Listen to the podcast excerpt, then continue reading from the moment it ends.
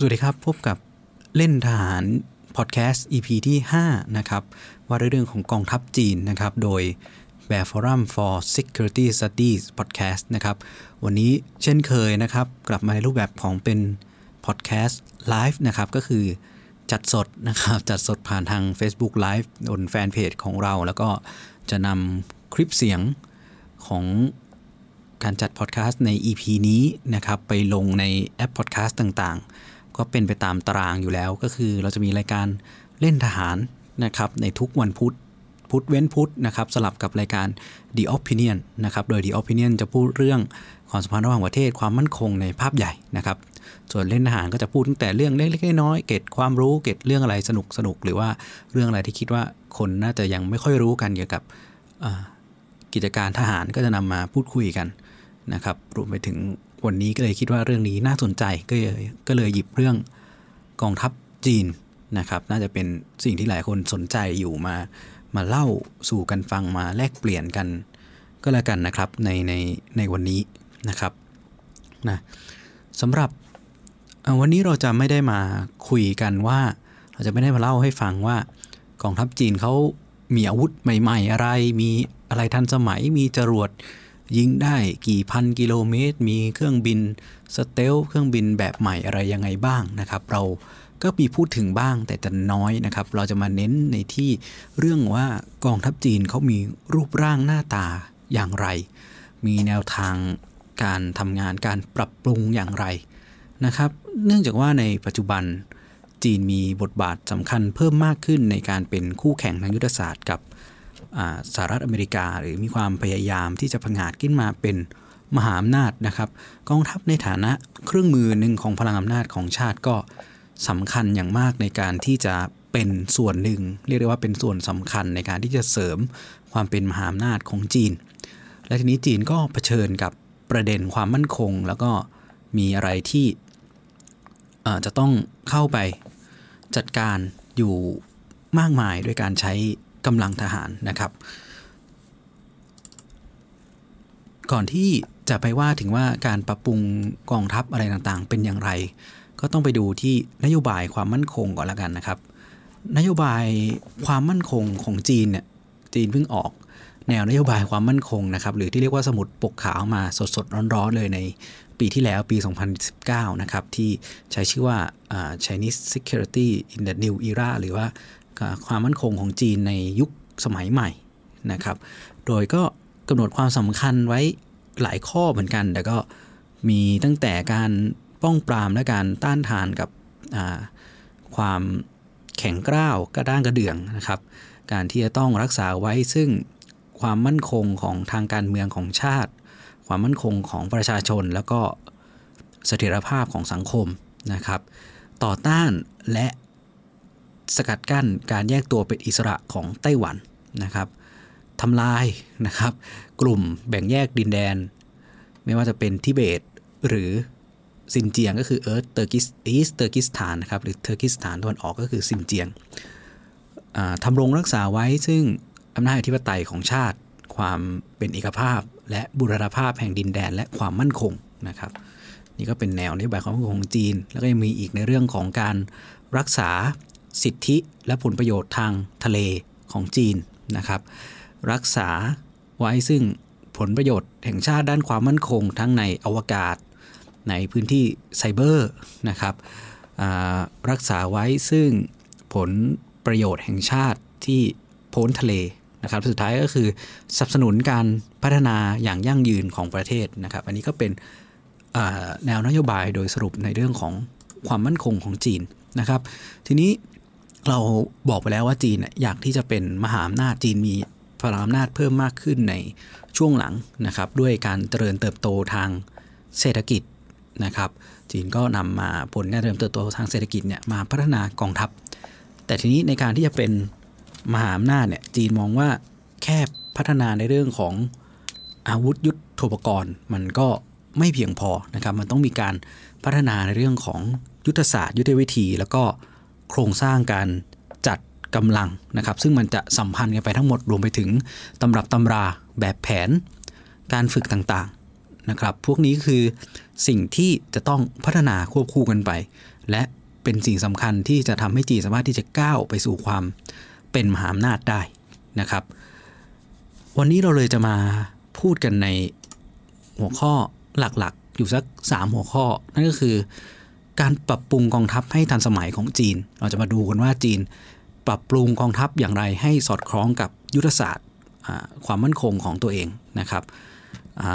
ข้อที่2ก็คือ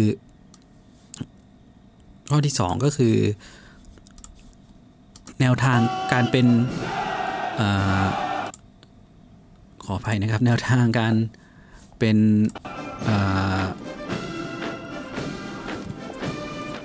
แนวทางการเป็นขีดความสามารถนะครับของมหาอำนาจว่าถ้าจะเป็นมหาอำนาจเนี่ยขีดความสามารถที่จีนต้องการแล้วก็พัฒนาไปถึงเนี่ยคืออะไรบ้างนะครับคืออะไรอย่างไรที่จีนคิดว่าจีนต้องการนะครับนะอย่างข้อที่3เนี่ยอันนี้เป็นเรื่องที่น่าสนใจนะก็คือ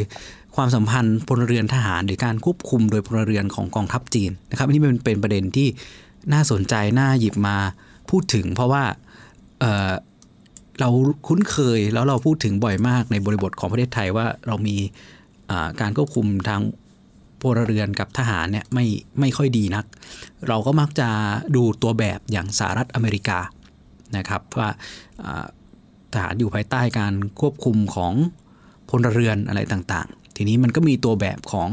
ประเทศที่ปกครองด้วยระบบคอมมิวนิสต์สังคมนิยมคอมมิวนิสต์แบบจีนเนี่ยก็เป็นตัวแบบการควบคุมระหว่างพลเรือนทหารอีกรูปแบบหนึ่งซึ่งในทางการเมืองค่อนข้างที่จะสร้างความราบรื่นและประสบความสำเร็จในรูปแบบหนึ่งอยู่พอสมควรมันมีประเด็นให้น่าพูดถึงนะครับก็จะพูดใน3หัวข้อนี้นะครับ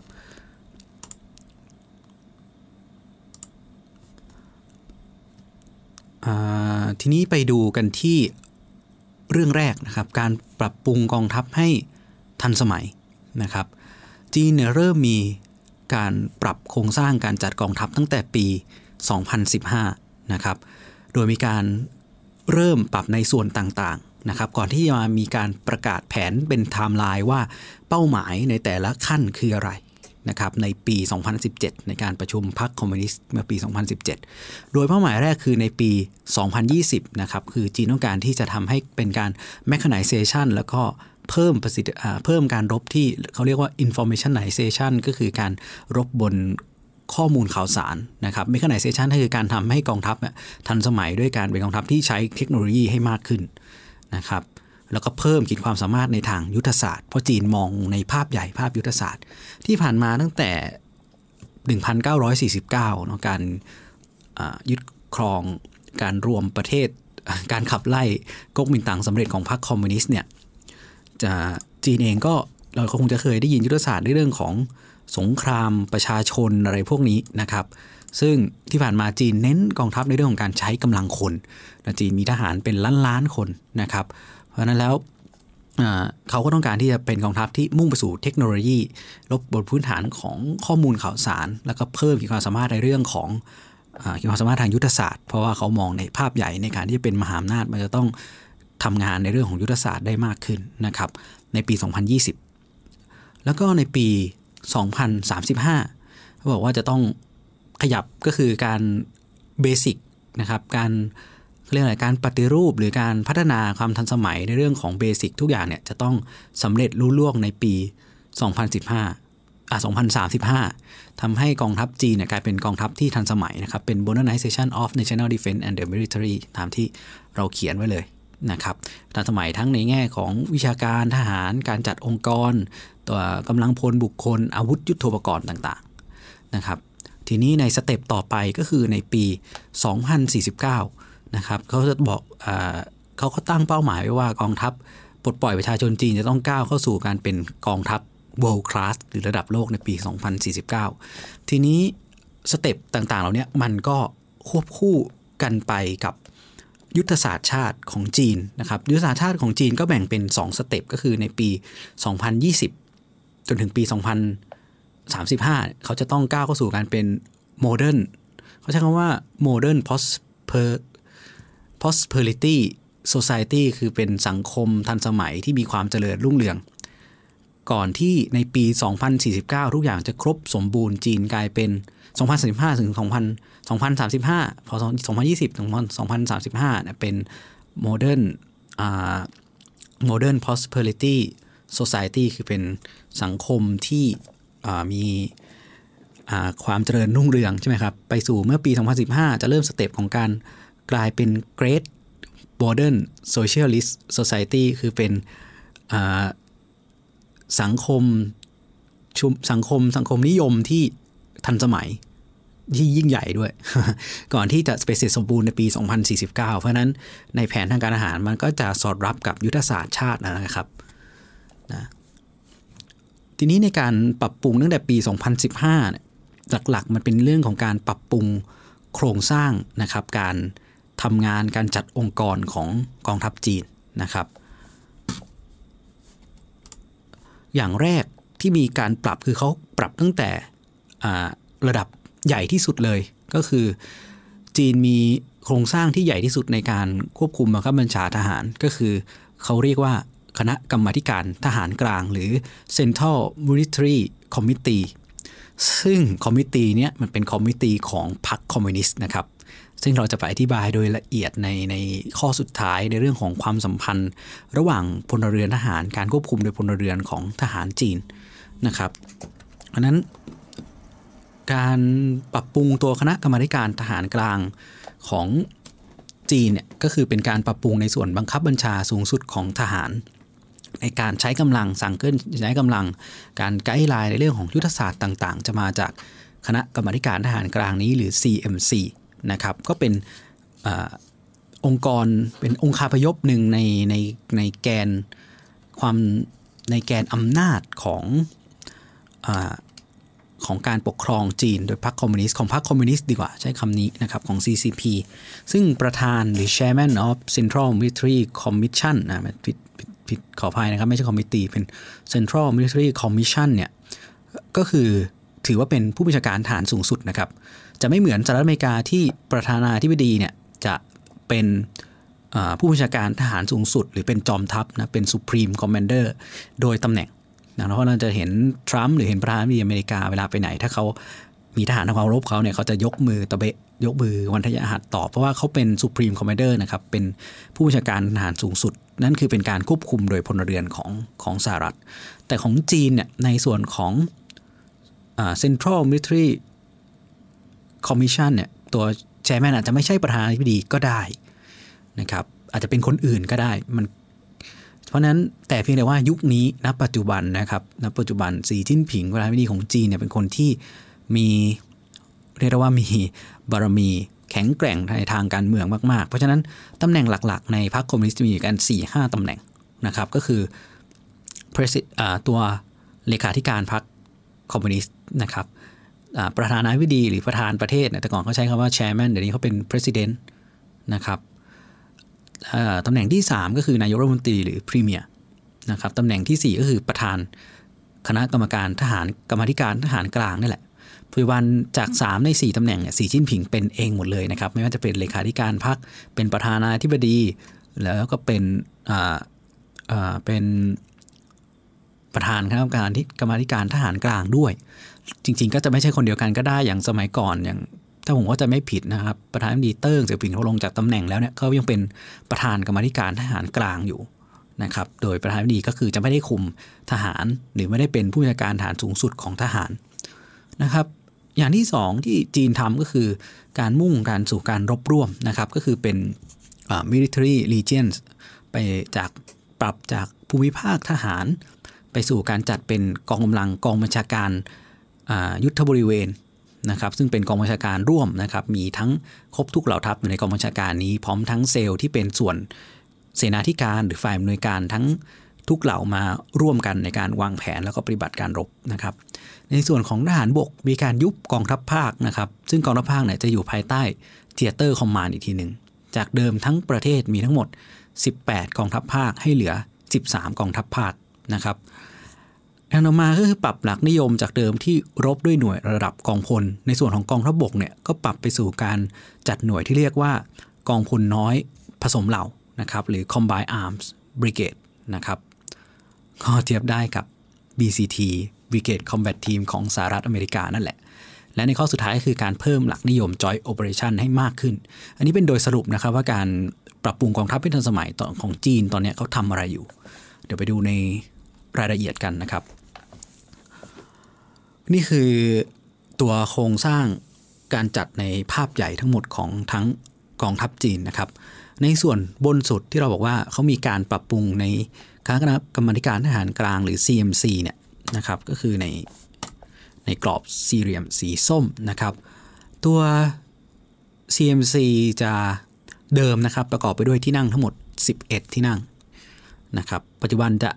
เหลือ7ที่นั่งนะครับก็คือตัวประธานอันนี้จะมาจากพรรคตัวรองประธานนะครับจะเป็นทหารนะครับ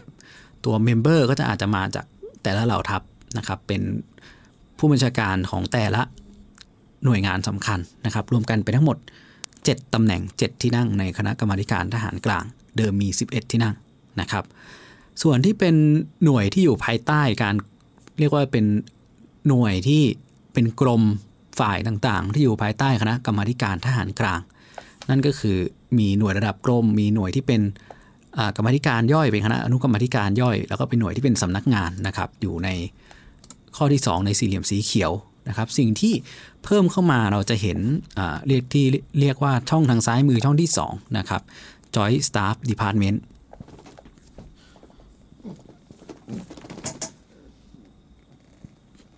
อันนี้เป็นส่วนที่เรียกว่าเป็น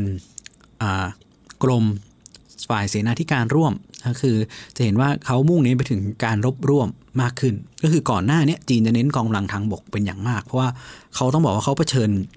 กับปัญหาความไม่สงบในประเทศหรือรบภายในประเทศเป็นหลักก็ปะทะกับอินเดียที่ผ่านมานะปะทะกับอินเดียรบกับรัสเซียด้วยไหมอีกหลักๆนะอินเดียอะไรพวกนี้นะครับเพราะฉะนั้นแล้วแต่ก่อนก็คือกำลังทางบกจะใหญ่มากเพราะฉะนั้นแต่ว่าในยุคต่อไปเขามองแล้วว่ามันรบคนเดียวอะไรเงี้ยก็คงไม่ได้เพราะฉะนั้นก็เลยต้องเพิ่มนะครับเพิ่มหลักนิยมในเรื่องของการรบร่วมกันหลายๆเหล่าเข้ามานะครับในส่วนที่คอมมิชชั่นก็จะมีเพิ่มในคณะกรรมการอันบนสุดนะครับ Discipline Inspection Commission นะครับก็เป็นคณะกรรมาธิการ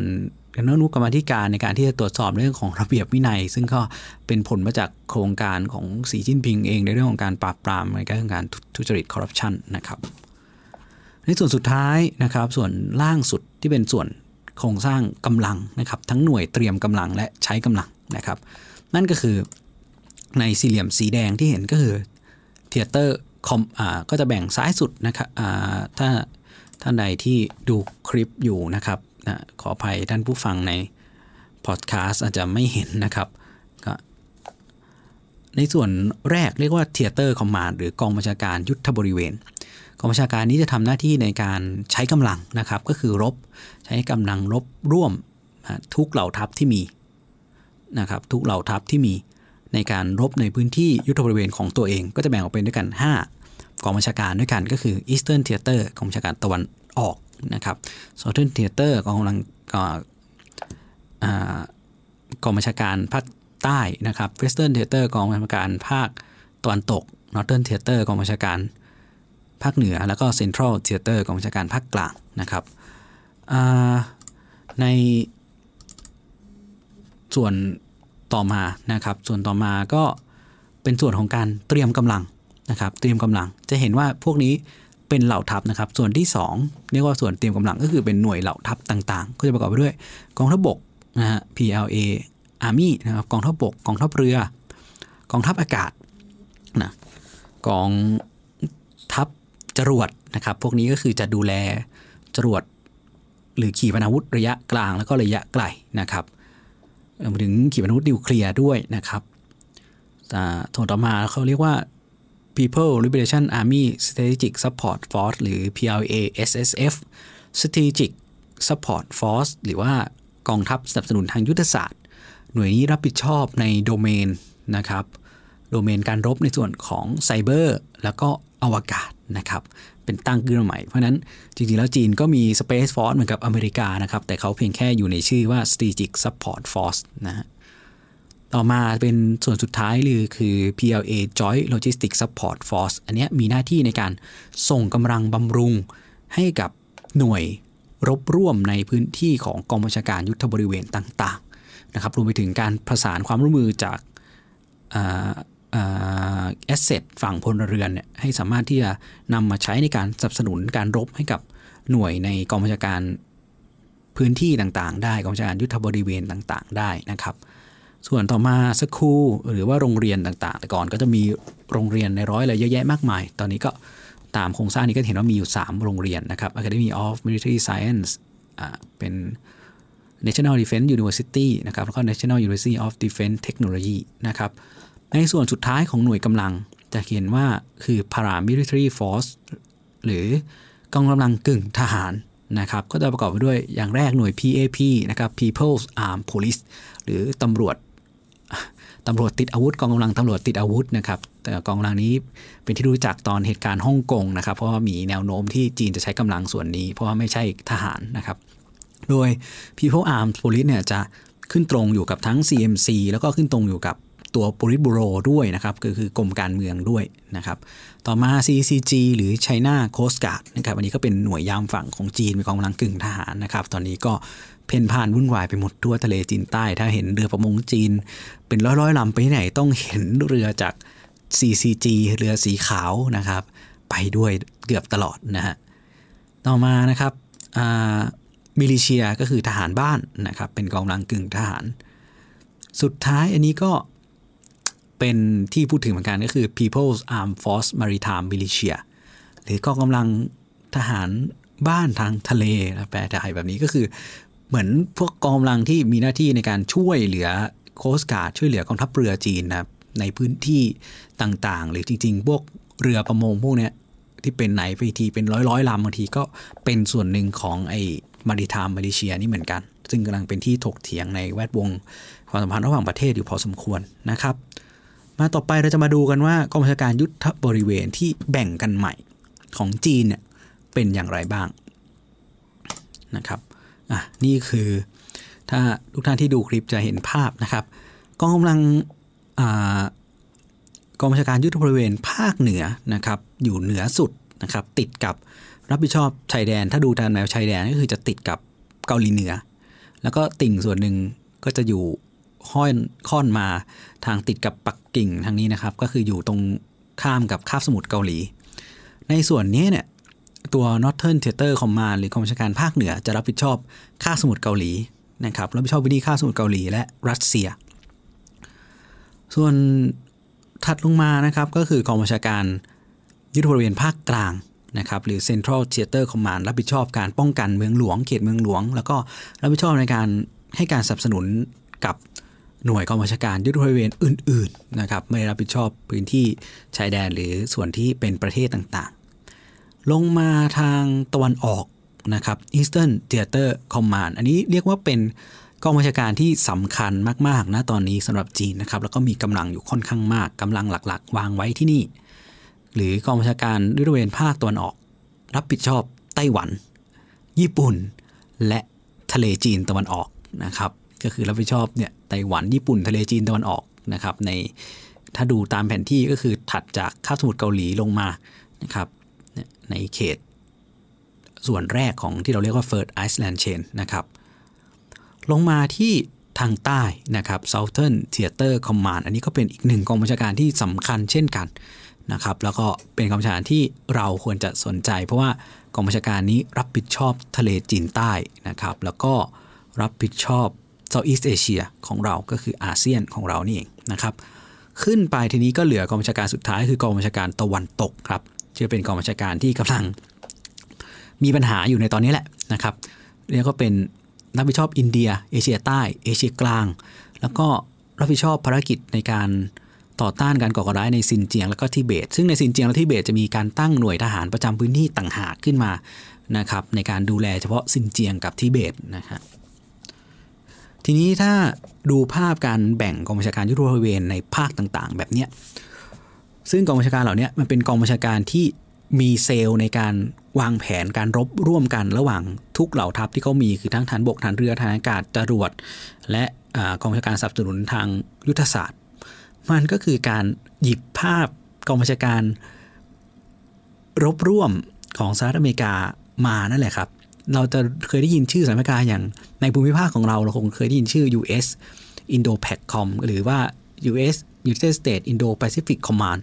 ก็คือกองบัญชาการภาคพื้น Indo-Pacific ซึ่งก็คือกองบัญชาการรบร่วมนั่นแหละแต่แตกต่างกันตรงที่สหรัฐแบ่งพื้นที่ทั้งโลกออกมาเป็นเส้นพื้นที่การรบแล้วก็ให้กองบัญชาการนี้รับผิดชอบอินโดแปซิฟิกกองบัญชาการนี้รับผิดชอบตะวันออกกลางกองบัญชาการนี้รับผิดชอบยุโรปกองบัญชาการนี้รับผิดชอบแอฟริกาคือเขาแบ่งพื้นที่ทั้งโลกเลยแต่ของจีนเนี่ยเริ่มต้นจากการตอนนี้จีนก็อาจจะยังมองว่าในทางยุทธศาสตร์ตัวเองยังไม่ได้ต้อง power position ไปทั้งโลกแบบนั้นแบบอเมริกาคืออเมริกาไม่มีขอบเขตและการรักษาความมั่นคงของอเมริกาก็คือการส่งกำลังไปได้ทั่วโลกนะครับทุกที่มันเป็นเหมือน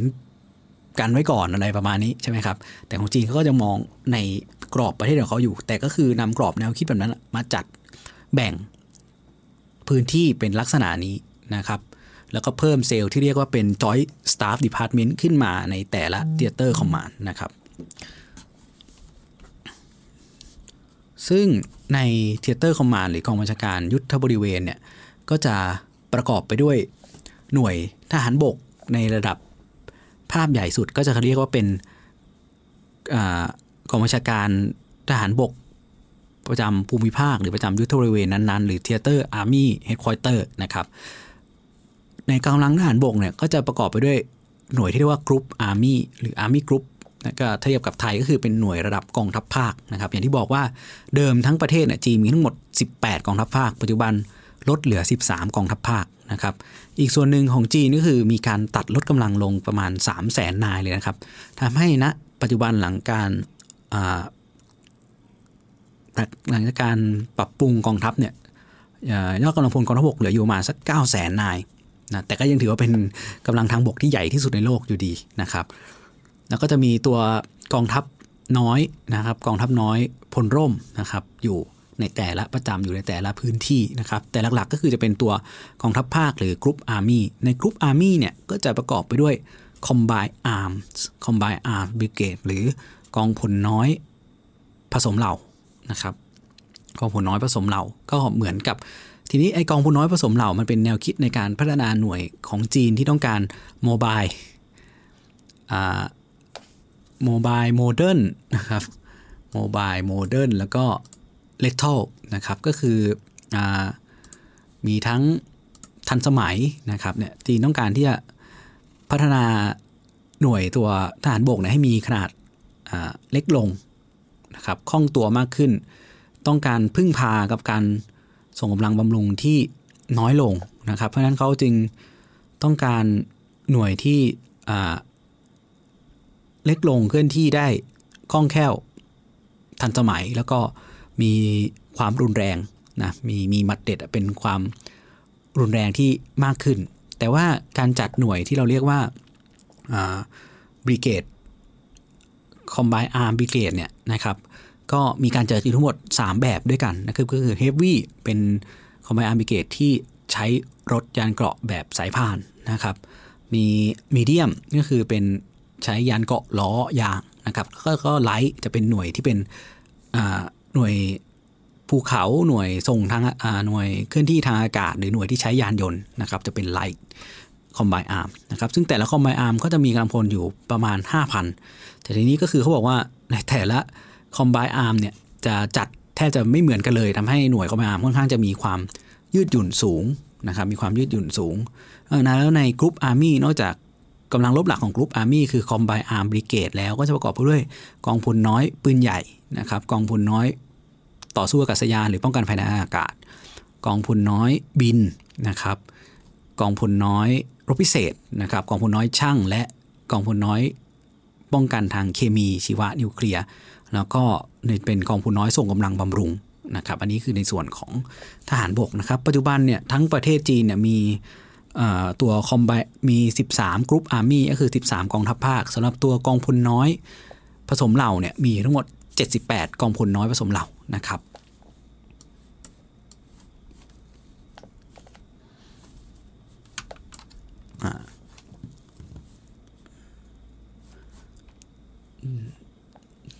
นะครับ78กองพลน้อยผสมเหล่าเนาะทีนี้ก็ในส่วนของทหารอากาศแล้วก็ทหารเรือก็มีการปรับปรุงเรารู้แล้วว่าจีนเนี่ยในเรื่องของเทคโนโลยีแล้วก็ยุทโธปกรณ์นะครับทหารเรือตอนนี้เขาต่อเรือได้เยอะที่สุดในโลกและเรือรบนะครับแซงหน้าอเมริกาไปเรียบร้อยต่อได้อย่างรวดเร็วมีเทคโนโลยีการต่อเรือที่ดีมากนะครับในส่วนของคุณภาพในการรบหรือว่า combat proven มันก็คงต้องไปดูอีกทีหนึ่งนะครับแต่ในแง่เทคโนโลยีเนาะแล้วการปรับปรุงเนี่ยก็เป็นในทางนั้นแล้วรับหน่วยเรือเนี่ยก็มีการจัดให้เป็นในรูปแบบของบริเกดอยู่เหมือนกันนะครับในถ้าท่านที่ดูในคลิปนะครับตอนนี้ก็จะเห็นว่ามีจำนวนเรือที่ประจำอยู่ในกองบัญชาการทหารเรือประจำภูมิภาคหรือประจำยุทธบริเวณเนี่ยซึ่งจะมีอยู่แค่ใน Northern Eastern แล้วก็ Southern นะครับก็คืออยู่ในภาคเหนือภาคตะวันออกแล้วก็ภาคใต้ก็คือไล่ลงมาตั้งแต่ที่รับผิดชอบค่าสมุทรเกาหลีลงมาที่รับผิดชอบไต้หวันแล้วก็ลงมาที่ส่วนที่รับผิดชอบทางใต้นะครับเห็นว่าที่รับผิดชอบทางเหนือจะมีเครื่องเรือบรรทุกเครื่องบินด้วยนะครับมีเรือดำน้ำนิวเคลียร์แล้วก็เรือดำน้ำที่เป็นดีเซลไฟฟ้านะครับเขาก็มีเรือทั้งฟริเกตแล้วก็เรือพิฆาตนะครับ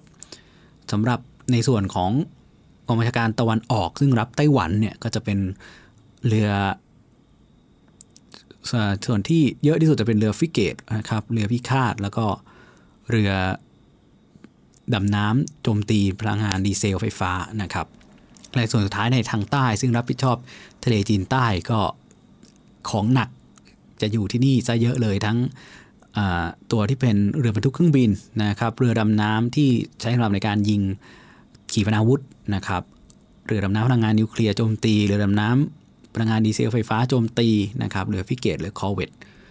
แล้วก็เรือลาดตระเวนขีปนาวุธลาดตระเวนวิสัย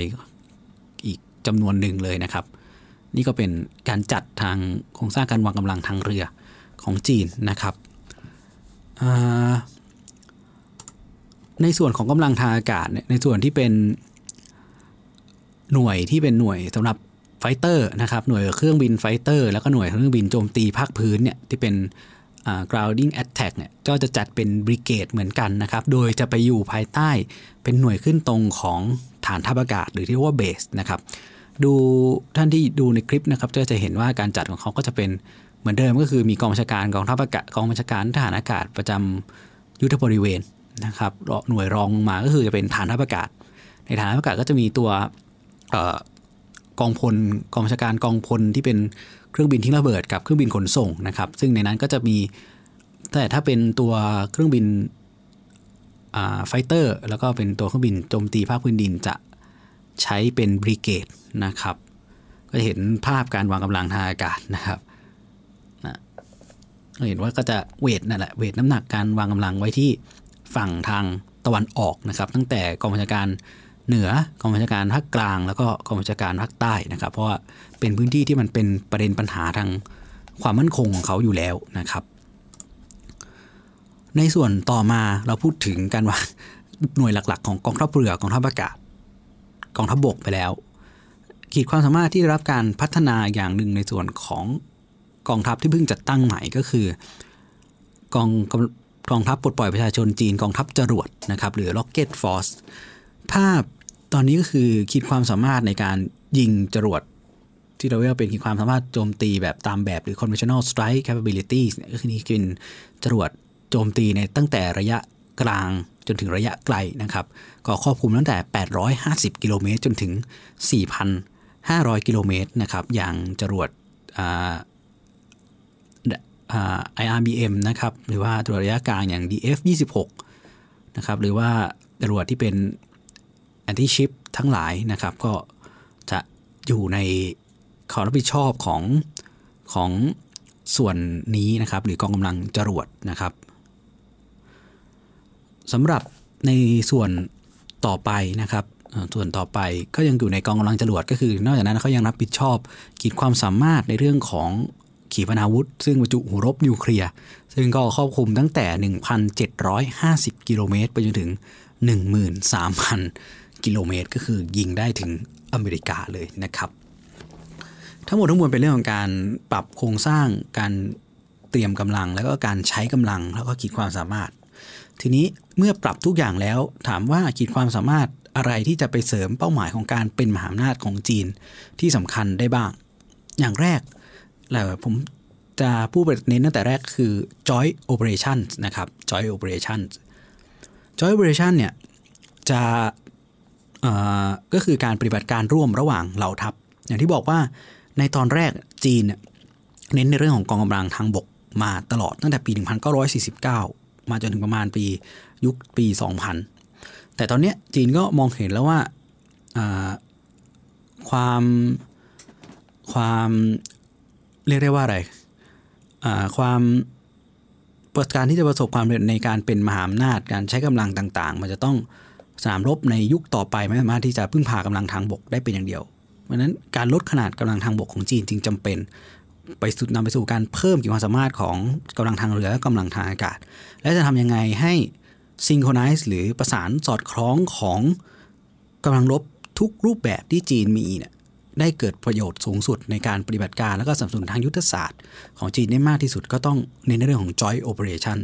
ซึ่งเราบอกว่ามันก็เหมือนกับการเรียนแบบ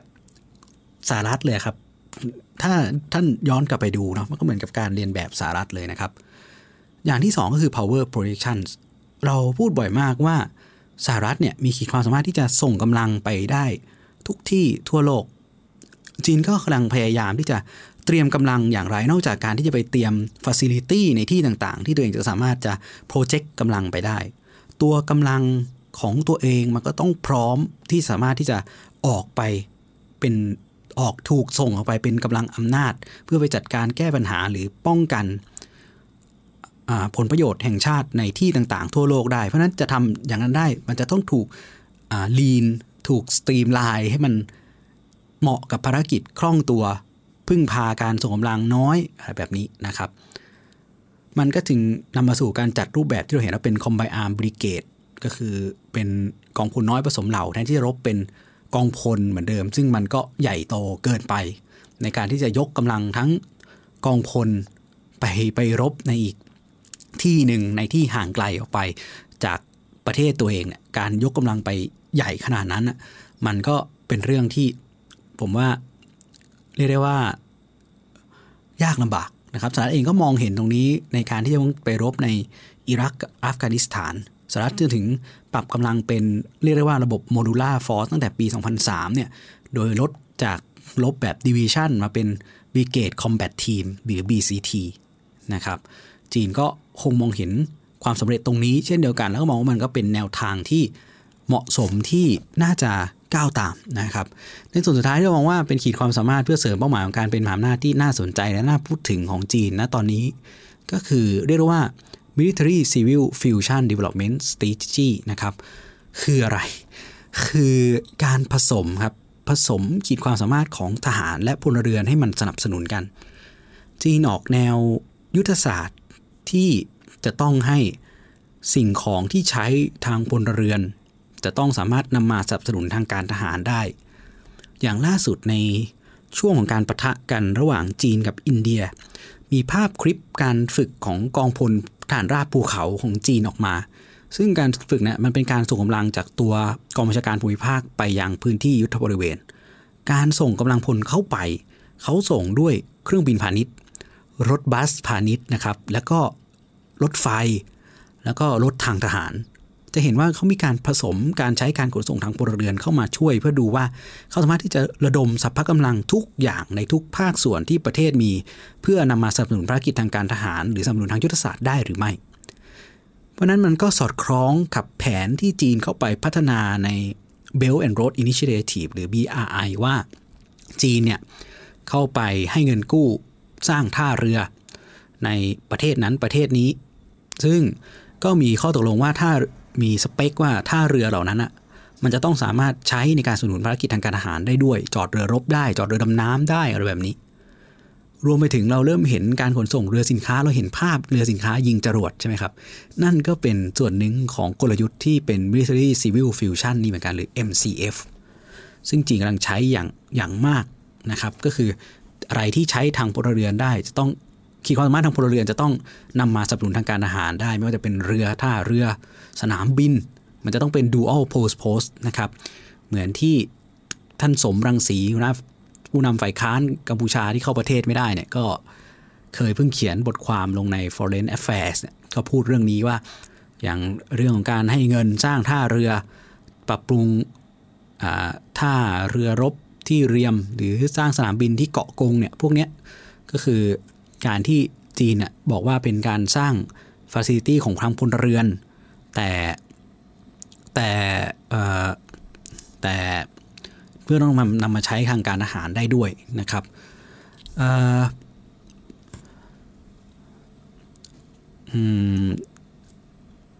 ีนี้มันก็เลยมองว่าคีดความสามารถเนี่ยจะเสริมการเป็นมหาอำนาจนะครับเพราะว่าเมื่อปฏิบัติการร่วมได้มีส่วนสนับสนุนที่ดีสามารถที่ power position ไปได้ทั่วโลกมันก็ทำให้เขาใกล้เคียงที่จะวัดรอยเท้ากับสหรัฐอเมริกาได้แหละจริงๆในด้านการทหารมันก็พอมองได้เลยนะครับว่าจีนก็อยากจะวัดรอยเท้าความสำเร็จของสหรัฐอเมริกามาอยู่แล้วตั้งแต่แรกเพราะว่ามันก็เป็นคู่แข่งทางยุทธศาสตร์ที่สำคัญที่สุดสำหรับเขานะครับหน้าที่ในประเด็นสุดท้ายนะครับก่อนที่จะไปตอบคำถามนะครับประเด็นสุดท้ายเรื่องของความสัมพันธ์ระหว่างทหารกับพลเรือนเรามักจะบอกว่าการควบคุมระหว่างทหารกับพลเรือนเนี่ยเป็นเรื่องสำคัญนะครับมีนักวิชาการหลายคนก็ให้ข้อเสนอให้ข้อโต้แย้งด้วยว่าของไทยเนี่ยการควบคุมทหารกับพลเรือนมันอ่อนแอทำให้ทหารไทยเป็นมีอำนาจมากหรือว่าเป็นลักษณะของรัฐซ้อนรัฐไม่เหมือนการควบคุมทางทหารกับความสัมพันธ์ระหว่างพลเรือนทหารในประเทศอย่างสหรัฐอเมริกานะครับหรืออังกฤษจริงๆแล้วในงานที่ศึกษาเรื่อง Civil และ Military Relations เนี่ยเขาก็จะแบ่งประเภทความสัมพันธ์ออกเป็นหลายๆแบบนะครับความสัมพันธ์ของสหรัฐอเมริกาก็เป็นรูปแบบนึงความสัมพันธ์อย่างอังกฤษก็คือ Queen หรือ King เป็นจอมทัพหรือเป็น Supreme Commander ซึ่งก็เป็นความสัมพันธ์ในรูปสัมพันธ์แบบเนี้ยก็เป็นรูปแบบหนึ่งของ Civil Military Relations นะครับก็คือเพราะนั้นทหารไม่ได้เป็นองค์กรอิสระหรือมีอำนาจต่างหากแต่ว่าอยู่ภายใต้การควบคุมของพลเรือนก็คือ Queen หรือ King ของอังกฤษนั่นก็เป็นระบบของประเทศที่เป็นภายใต้ระบบรัฐสภานะครับเขาก็จะมองแบบนั้นอันนี้มันมาจากงานเรียกได้ว่าอะไรนะงานเขียนที่เป็นเขียนเรื่องนี้เลยก็คนก็ต้องอ้างงานของซามูเอลฮันติงตันนะครับ The Soldier and the State นะครับทีนี้ในรูปแบบของพรรคของประเทศที่เป็นสังคมนิยมหรือคอมมิวนิสต์เนี่ย Civil Military Relations จะถูกเปลี่ยนคำเราจะเรียกว่าเป็น Party Military Relations หรือความสัมพันธ์ระหว่างพรรคกับทหารเราจะเห็นย้อนกลับไปนะครับเราบอกไปแล้วว่าคณะกรรมาธิการทหารกลางหรือ Central Military Commission เนี่ยเป็นหน่วยงานของพรรคคอมมิวนิสต์ไม่ใช่หน่วยงานของรัฐในประเทศคอมมิวนิสต์พรรคใหญ่กว่าประเทศพรรคเป็นทุกสิ่งทุกอย่างพรรคครอบประเทศอีกทีหนึ่งนะครับโดยเฉพาะจีนพรรคครอบประเทศอีกทีหนึ่ง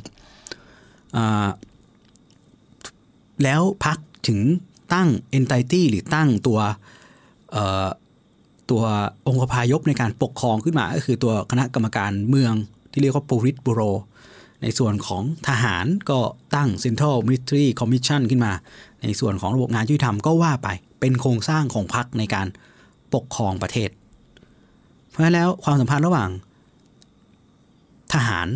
นะครับ People Liberation Army เขาจึงเป็นทหารของพรรคไม่ใช่ทหารของประเทศไม่ใช่ทหารของชาติหรือไม่ใช่ทหารของรัฐนะครับเป็นทหารของพรรคเมื่อ PLA เป็นทหารของพรรคเพราะว่าส่วนในการควบคุมบังคับบัญชาสูงสุดของ PLA ก็คือ Central Military Commission เป็นพรรคเป็นเซลล์หนึ่งของพรรคเพราะฉะนั้น PLA จริงๆแล้วมันก็จึงเป็นหน่วยงานทางการเมืองหน่วยงานหนึ่งของพรรคแต่ว่าทำหน้าที่ในเรื่องของการทหารโดย Central Military Commission คณะกรรมการทหารกลางเนี่ยเขาก็จะให้ไกด์ไลน์ในการจัดทำยุทธศาสตร์ทางการทหารให้สอดคล้องกับยุทธศาสตร์ชาติและเป้าหมายทางการเมืองของพรรคคอมมิวนิสต์โดย เขาก็อาจจะให้อำนาจทหารหรือนายทหารระดับสูงไปออกยุทธศาสตร์ทหารและแนวทางการใช้กำลังออกมาภายใต้การควบคุมของ Central Military Commission ซึ่งทำให้ความสัมพันธ์เมื่อเป็นความสัมพันธ์ในลักษณะนี้นอกจากนั้นแล้วนายทหารระดับสูงก็เป็นสมาชิกพรรคคอมมิวนิสต์ในตัวระดับผู้บังคับบัญชาส่วนใหญ่และในหน่วยทหารของจีนอย่างที่ท่านคอมเมนต์เข้ามาก็คือจะมีเขาเรียกว่าเป็น political commissar นะครับหรือเป็นผู้ตรวจการเมืองก็คือเป็นประธานาธิบดีพรรคคอมมิวนิสต์เข้ามาเหมือนมาคู่กันกับตัวผบ.หน่วยอีกทีนึงอย่างเช่นมีผู้บังคับกองพันที่เป็นอาหารก็จะมีเป็นลักษณะเป็นพลเรือนอีกคนนึงที่เข้ามาดูแลกองพันนี้เทียบเท่ากับผู้บังคับกองพันแต่ว่าเป็นคนจากพรรคคอมมิวนิสต์แต่เขาเรียกว่าเป็น political commissar คู่กันอีกทีนึงไปในทุกระดับแบบนี้นะครับมีคนจากพรรคมาคุมเป็นแบบนี้นะครับเพราะฉะนั้นความสัมพันธ์ย้ำอีกครั้งความสัมพันธ์คือ PLA อ่ะไม่ใช่ว่าเป็นรัฐมันคือไม่ใช่ว่ารัฐอยู่ข้างบนสุดมีพรรคแล้วก็มีทหารขึ้นตรงกับรัฐโดยพรรคโดยให้พรรคคุมไม่ใช่นะครับของจีนเขาเป็นรัฐะมีพรรคอยู่เหนือรัฐะรัฐกับทหารคู่กันพรรคคุมทหารพรรคคุมรัฐทหารนี่เป็นทหารของพรรคนะครับเป็นลักษณะนี้แต่ข้อดีอีกอย่างหนึ่งเป็นข้อดีนะครับที่ถูกนำเสนอไว้ในหนังสือที่ชื่อ Active Defense ก็คือเขาบอกยุทธศาสตร์ทางการอาหารจีนตั้งแต่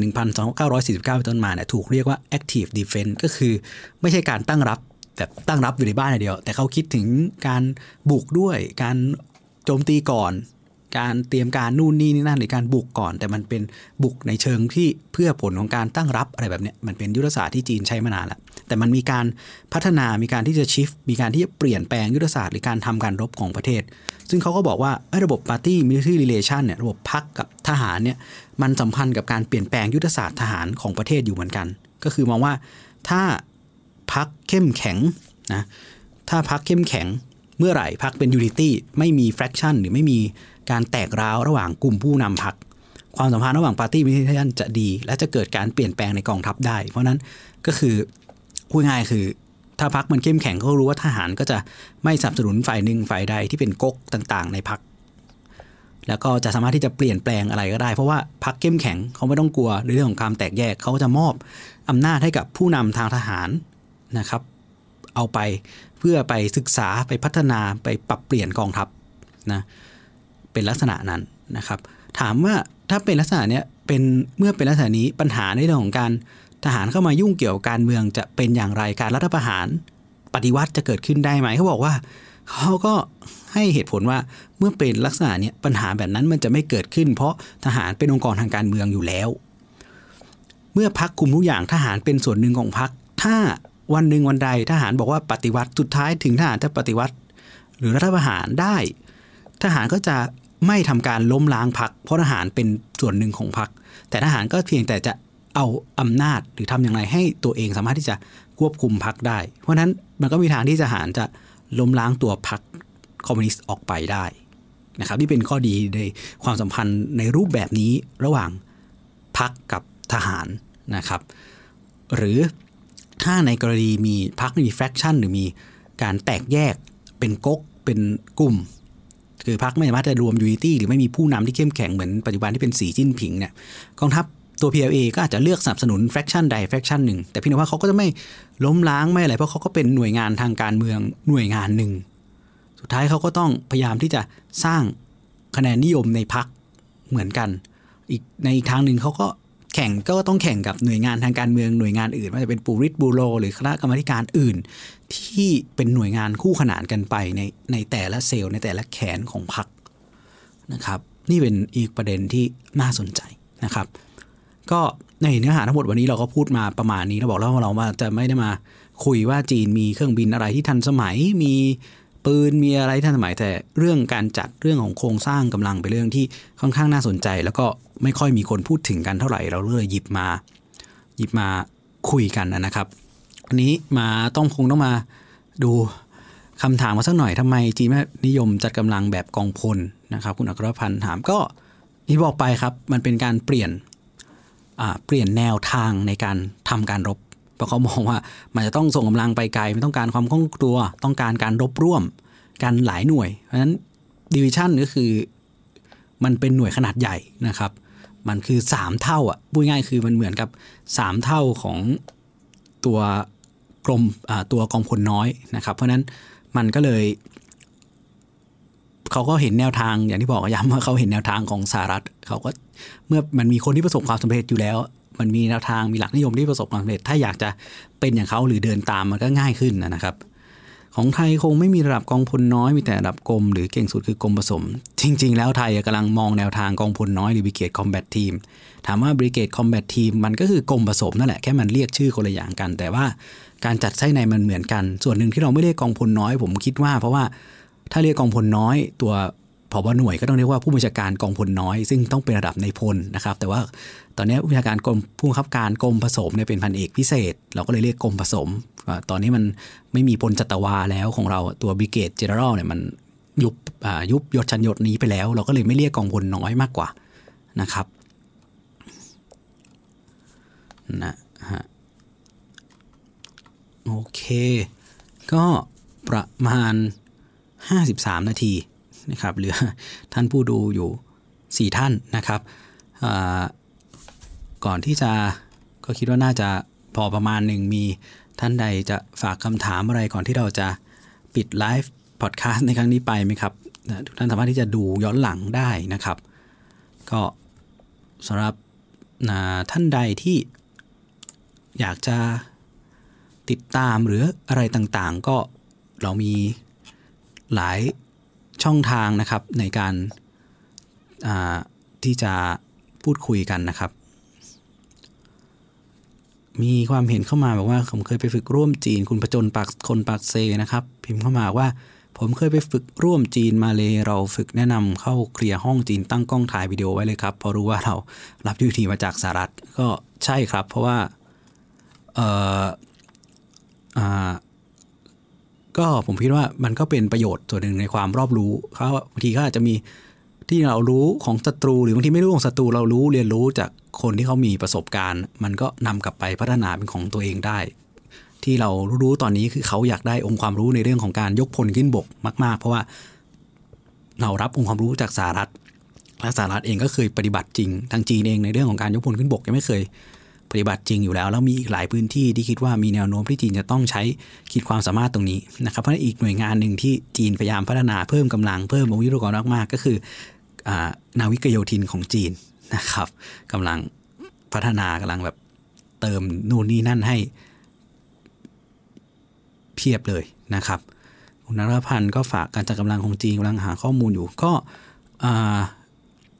ข้อมูลในวันนี้นะครับข้อมูลในวันนี้ที่นำมาพูดคุยกันเนี่ยต้องบอกว่าแหล่งข้อมูลผมใช้จากรายงานต่อสภาคองเกรสของกระทรวงกลาโหมสหรัฐเกี่ยวกับพัฒนาทางการทหารกิจกรรมที่เกี่ยวข้องกับการทหารและความมั่นคงของจีนนะครับซึ่งสหรัฐทำรายงานฉบับนี้ออกมาทุกปีนะครับโดยสิ่งที่นำมาพูดในวันนี้เป็นการรวบรวมข้อมูลในรายงานปี2018 2019และ2020นะครับ3ปีด้วยกันนำมาสรุปเป็นเนื้อหาที่เรานำมาคุยกันในวันนี้ถามว่าใช้ซอสของสหรัฐมันจะเชื่อถือได้เหรอก็บอกว่าผมมองว่ามันเป็นซอสที่ละเอียดแทบจะที่สุดในฉบับภาษาอังกฤษเพราะว่าเราอ่านสมุนอ่านภาษาจีนไม่ได้เนาะแล้วก็แหล่งข้อมูลจากจีนก็มีได้น้อยเหลือเกินผมว่าเนี่ยเป็นแหล่งข้อมูลที่ค่อนข้างละเอียดแล้วก็ค่อนข้างที่จะตรงนะครับเมื่อเทียบกับแหล่งข้อมูลอื่นๆที่หาได้ในตอนนี้นะทุกวันนี้นะครับเพราะนั้นถ้าใครสนใจเนี่ยมันเป็นเอกสารที่เปิดนะครับสามารถโหลดอ่านได้จากกระทรวงกลาโหมสหรัฐเพราะนั้นใครก็สามารถที่จะเข้าไปอ่านได้ก็จะมีบอกหมดทุกอย่างการจัดกำลังมีอะไรต่างๆมียุทธศาสตร์ซึ่งเป็นเรื่องที่น่าสนใจทั้งหมดนะครับผมคิดว่าเราก็หาเรื่องพวกนี้ที่อ่านแล้วก็สรุปรวมในแต่ละประเด็นได้ครบถ้วนแบบนี้จากเอกสารอื่นได้ค่อนข้างยากนะครับในเรื่องของการทหารจีนล้วนๆเลยเนี่ยนอกจากคนที่จะเคยไปเรียนที่นั่นมาจริงๆใช่ไหมครับนะครับขอดูการจัดกำลังพลของรัสเซียหน่อยคงต้องไว้ข่าวหน้านะครับไม่มีข้อมูลในมือเลยตอนนี้เราอย่าลืมเรากองทัพสนุนทางยุทธวิธีและกำลังตำรวจ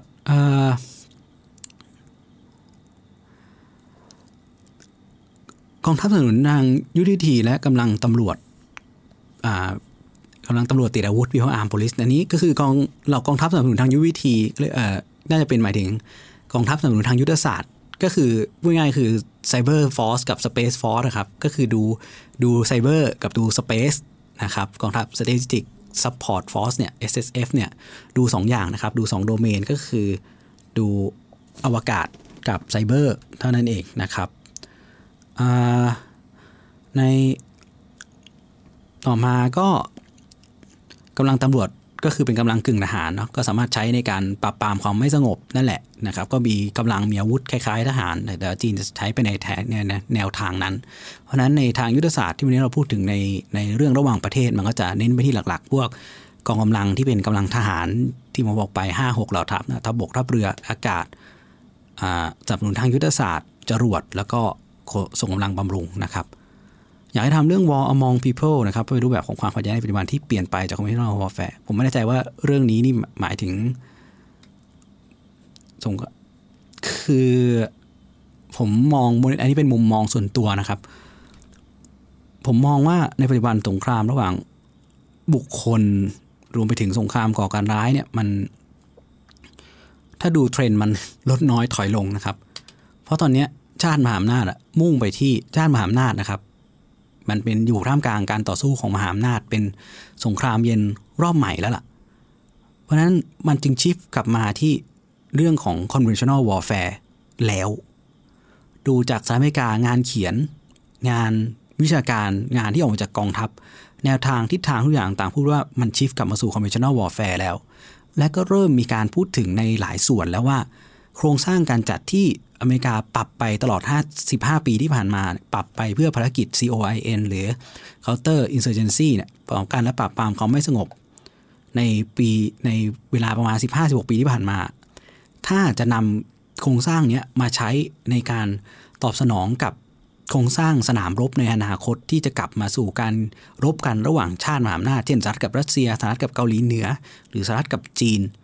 มันไม่เหมาะกันมันใช้ด้วยกันได้ยากแบบเนี้ยนะครับผมก็เลยค่อนข้างที่จะสนใจในเรื่องของ Conventional Warfare ที่มัน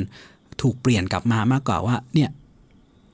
ผมเคยมีargumentของผมเองว่าถ้ายังมองว่าสงครามในยุคถัดไปมันเปลี่ยนไปแล้วไม่เหมือน Conventional Warfare สมัยเดิมสมัยสงครามเวียดนามแล้วสมัยสงครามเย็นแล้วน่าจะต้องกลับมาดูใหม่นะครับเพราะว่ามันคือ Conventional Warfare ในรูปแบบใหม่ที่รบกันในทุกโดเมนหรือทุกช่องทางนะไม่ว่าจะเป็นอวกาศบนสุดอวกาศถัดลงมาเป็นไซเบอร์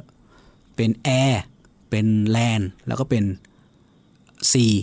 นะครับหรือทะเลหรือมารีไทม์ดูไปถึงมีอันเดอร์วอเตอร์อีกนะใช่ไหมครับซึ่งมันเป็นในรูปแบบที่ประสานสอดคล้องเกิดการรบขึ้นในทุกๆช่องทางไปหมดแล้วแต่เป็นการรบที่เป็น Conventional Warfare นะครับนะผมเลยมองว่าถ้ายังมองว่าต้องใช้กำลังขนาดเล็กอย่างเดียวต่อสู้กับการก่อการร้ายเป็นผมว่ามันก็ค่อนข้างจะเป็นเทรนด์ที่เปลี่ยนไปแล้วครับอย่างปัจจุบันเราเห็นการก่อการร้ายข้ามชาติได้น้อยลงเราจะเห็นเหตุการณ์ก่อการร้ายหรือเหตุการณ์รุนแรงเกิดขึ้นจากกลุ่มหัวรุนแรงที่อยู่ภายในประเทศนั้นๆเองกลุ่มข้างขาวหรือกลุ่มข้างชาตินิยมอะไรแบบนี้มากกว่าที่เราจะเห็น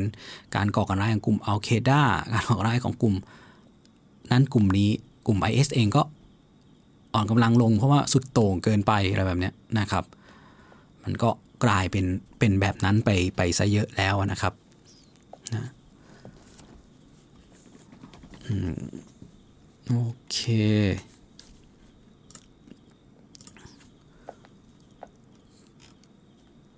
น่าจะประมาณนี้เนาะสำหรับใครที่อยากจะติดตามนะครับติดตามเรานะครับแบบ Forum for Security Study เนี่ยก็ติดตามได้ในหลายช่องทางเนาะกับที่ IS เจอโควิดแล้วหยุดมันก็ส่วนหนึ่งครับแต่ว่ามันก็มีงานออกมาแหละว่า IS ออกกำลังลงไปเยอะเพราะด้วยความที่เขาสุดโต่งเกินไปมันก็ไม่มีคนพร้อมที่จะสนับสนุนนะแถมยังโดนรุมจากคนนั้นคนนี้อีกนะครับมันไม่เหมือนเมื่อก่อนแล้วก็อีกอย่างตอนนี้ในอิรักมันก็ stable แล้วอิรักก็เริ่มสัมพันธ์กับอิหร่านมั่งอะไรมั่งในอัฟกันก็ตาลิบันก็กลับมาครองเมืองแล้วเพราะนั้น IS ก็กลายเป็นที่ที่ไม่มีใครต้องการครับเป็นกลุ่มที่ไม่มีใครต้องการสุดโต่งเกินไปเจรจาไม่ได้อะไรแบบเนี้ยนะครับก็สำหรับใครที่จะติดตามแบบ Forum for Security Studies นะครับในเรื่องของ บทความแล้วก็ข่าวสารนะครับก็ติดตามได้ทั้งใน Blockdit เนาะแบบฟอรัมนะครับFacebook Fanpage Facebook Page ก็โลกและความมั่นคงแบบฟอรัม for Security Studies นะครับในส่วนของ Twitter ท่านสามารถจะติดต่อเข้ามาคุยกันได้นะครับที่ @bfsstwit นะครับ @bfsstwit นะครับรับพอดคาสต์ซึ่งที่เราจัดกันอยู่ตอนนี้ท่านฟังอยู่ก็เป็นพอดคาสต์นะครับเราจะนำไปลงย้อนหลังให้ทุกท่านฟังได้ที่ทั้ง Spotify นะครับApple Podcast Anchor Google Podcast Overcast มีกันหมดเลยยกเว้น SoundCloud นะครับที่ไม่มีนะครับยกเว้น SoundCloud นั้นที่ไม่มีก็สามารถติดต่อฟังติดตามฟังได้รวมไปถึงคลิปนี้ก็ยังอยู่บน Facebookนี้นะครับแล้วก็จะนำไปลงบน YouTube ให้ด้วยก็สามารถติดตามช่อง YouTube ของเราได้ในชื่อเดียวกันนะครับโลกและความมั่นคงโดยโลกและความมั่นคงแบบ Forum for Security Studies เช่นกันนะครับก็ขอบคุณทุกท่านที่ติดตามมาจนถึงตอนนี้นะครับขอบคุณคุณอัครพันธ์มากๆเป็นแฟนตัวยงของเราเลยนะครับมาเกือบทุกไลฟ์ทุกคลิปที่นำมาลงนะครับก็ขอบคุณที่ได้แลกเปลี่ยนกันนะครับยังไงก็ฝากติดตามในทุกๆช่องทางก็สามารถจะเข้ามาแนะนำติชมกันได้นะครับขอบคุณทุกท่านอีกครั้งนึงนะครับสวัสดีครับ